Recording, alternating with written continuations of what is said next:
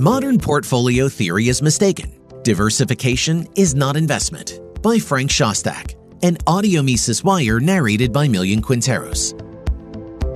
According to modern portfolio theory MPT, financial asset prices always fully reflect all available and relevant information, and any adjustment to new information is virtually instantaneous. Thus, asset prices respond only to the unexpected part of information since the expected portion is already embedded in prices.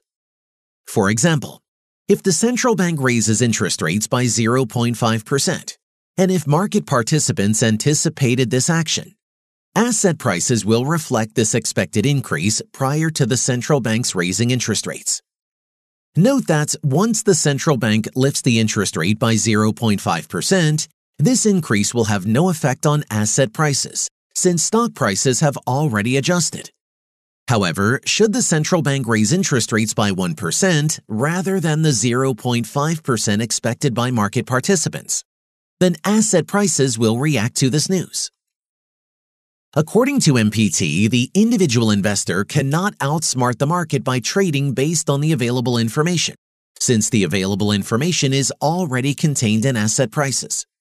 This means methods that attempt to extract information from historical data, such as fundamental analysis or technical analysis, are of little help. Whatever an analyst will uncover in the data is already known to the market and hence will not assist in making money. By this logic, stock market prices move in response to new unexpected information.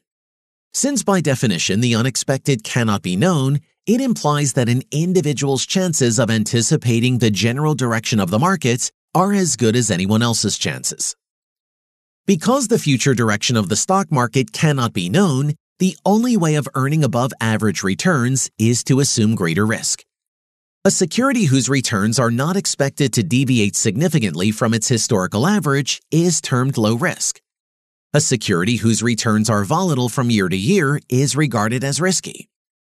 MPT assumes that investors are risk averse and want high guaranteed returns. To comply with this assumption, MPT instructs investors on how to combine stocks in their portfolios giving them the least possible risk consistent with the return they seek by practicing diversification. According to MPT, a portfolio of volatile stocks can be combined, and this in turn will lead to a reduction of the overall risk of the portfolio. The guiding principle for combining stocks is this each stock represents activities that are affected by given factors differently. Once combined, these differences are expected to cancel each other out, thereby reducing the total risk. Systematic versus unsystematic risk. According to MPT, risk can be broken into two parts. The first part is associated with the tendency of returns on a stock to move in the same direction as the general market. The other part of risk results from factors peculiar to a particular company. The first part is labeled systematic risk, the second part unsystematic. Following MPT through diversification, only unsystematic risk is eliminated. Systematic risk cannot be removed through diversification. Consequently, it is held that return on any stock or portfolio will always be related to the systematic risk. So the higher the systematic risk, the higher the return. The systematic risk of stocks captures the response of individual stocks to general market movements. Some stocks tend to be more sensitive to market movements, while other stocks display less sensitivity. The relative sensitivity to market movements is estimated via statistical methods and is known as beta. Beta is the numerical description of systematic risk. If a stock has a beta of 2, on average it swings twice as much as the market. If the market goes up by 10%, the stock tends to rise by 20%. However, if the stock has a beta of 0.5, it tends to be more stable than the market. Does the MPT framework make sense? The major problem with the MPT framework is that it is based upon the assumption that all market participants have the same expectations about future securities returns. Yet, if participants have homogeneous expectations, why would anyone trade? After all, trade implies the existence of heterogeneous expectations. This is what bulls and bears are all about. A buyer expects a rise in the asset price, while the seller expects the price to fall. The MPT framework also implies that market participants have the same knowledge. Forecasts of asset prices by market participants are clustered around the true value, with deviations from the true value randomly distributed. It also means that since on average everybody knows the true underlying value, then no one will need to learn from past errors since these errors are random and therefore any learning will be futile. In the words of Hans Hermann Hoppe, if everyone's knowledge were identical to everyone else's, no one would have to communicate at all. That men do communicate demonstrates that they must assume that their knowledge is not identical. Is past and present information already in prices? Is it valid to argue that past and present information is embedded in prices and therefore of no consequence in the forecast of asset prices?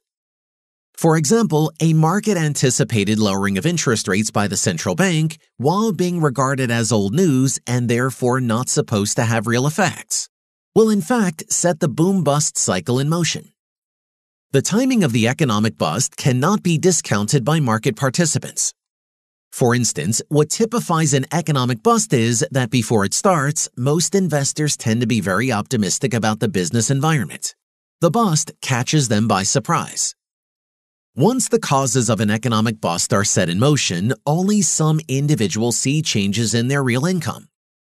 Over time, however, the effect of these causes spreads across a wider spectrum of individuals.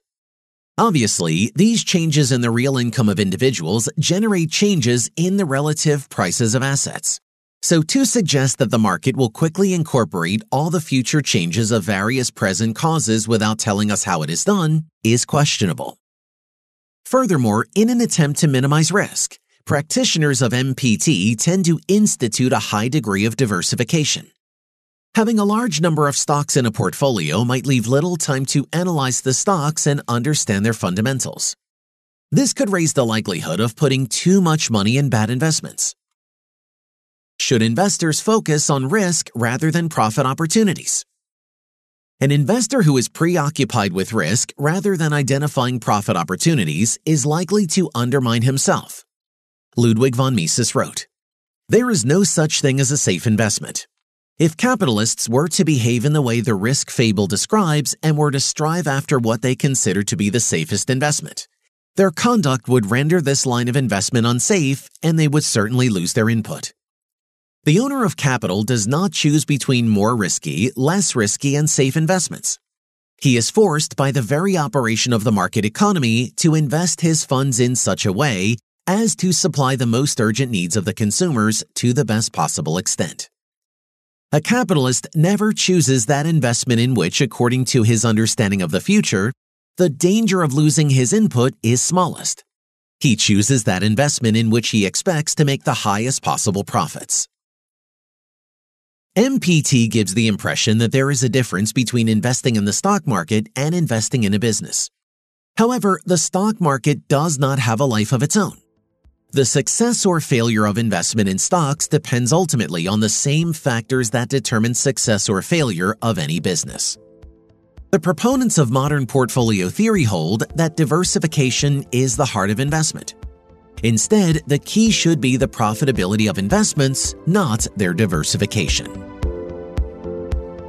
For more content like this, visit Mises.org.